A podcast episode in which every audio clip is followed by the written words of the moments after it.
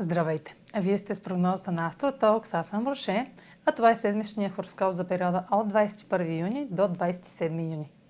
На 24 имаме интензивно пълнолуние в Козерог. Пълнолунието в Козерог е в хармоничен аспект с ретроградният вече Юпитер в Риби и сочи резултат или решение, свързано с възможност за бързо развитие. Това решение подкрепа пътя ви напред с официално предложение, което може да изисква да жертвате нещо или да се лишите от едно в името на друго. Имайте предвид, че Юпитер в Риби загатва за успех, който може само да предусещате и да се материализира в началото на 2022 година. Сатурн е управител на пълнолунието в Козирог и вече сте разбрали, че промяната е неизменна част от случващите се събития. Може да не сте подготвени, но бъдете уверени, че решенията взети сега ще имат траен успех за вас. Тъй като ретрограден Меркурий в Близнаци става вече директен, вече имате яснота и информация по кой път да поемете.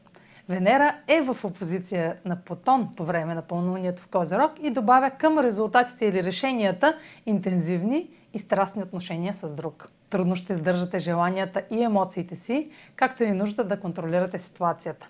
Може да провокирате недоверие, както в личните, така и в професионалните отношения.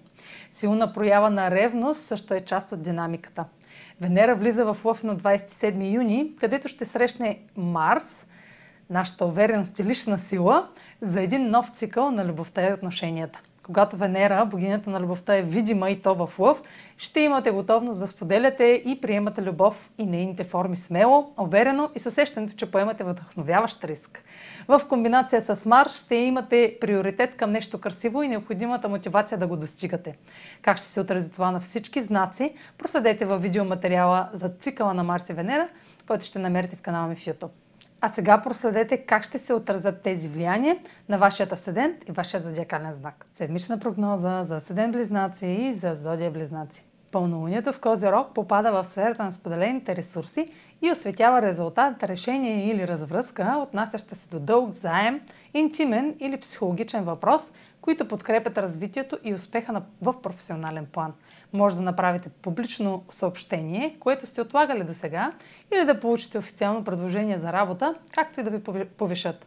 В същото време ще се наложи да се лишите от нещо в името на бъдещия успех. Венера е в опозиция на Плутон и добавя интензивност към казаното, тъй като трябва да направите компромиси с нуждите си заради финансови разходи, дългове или заеми. Това ще трае кратко, тъй като Венера в Лъв от края на седмицата ще ви зареди за едно ново начало. Това е за тази седмица. Може да последвате канала ми в YouTube, за да не пропускате видеята, които правя. Може да ме слушате в Spotify, да ме последвате в Instagram, в Facebook. А на сайта astrotalks.online ще намерите услугите, които предлагам, както и контакти за връзка с мен. Чао! Успешна седмица!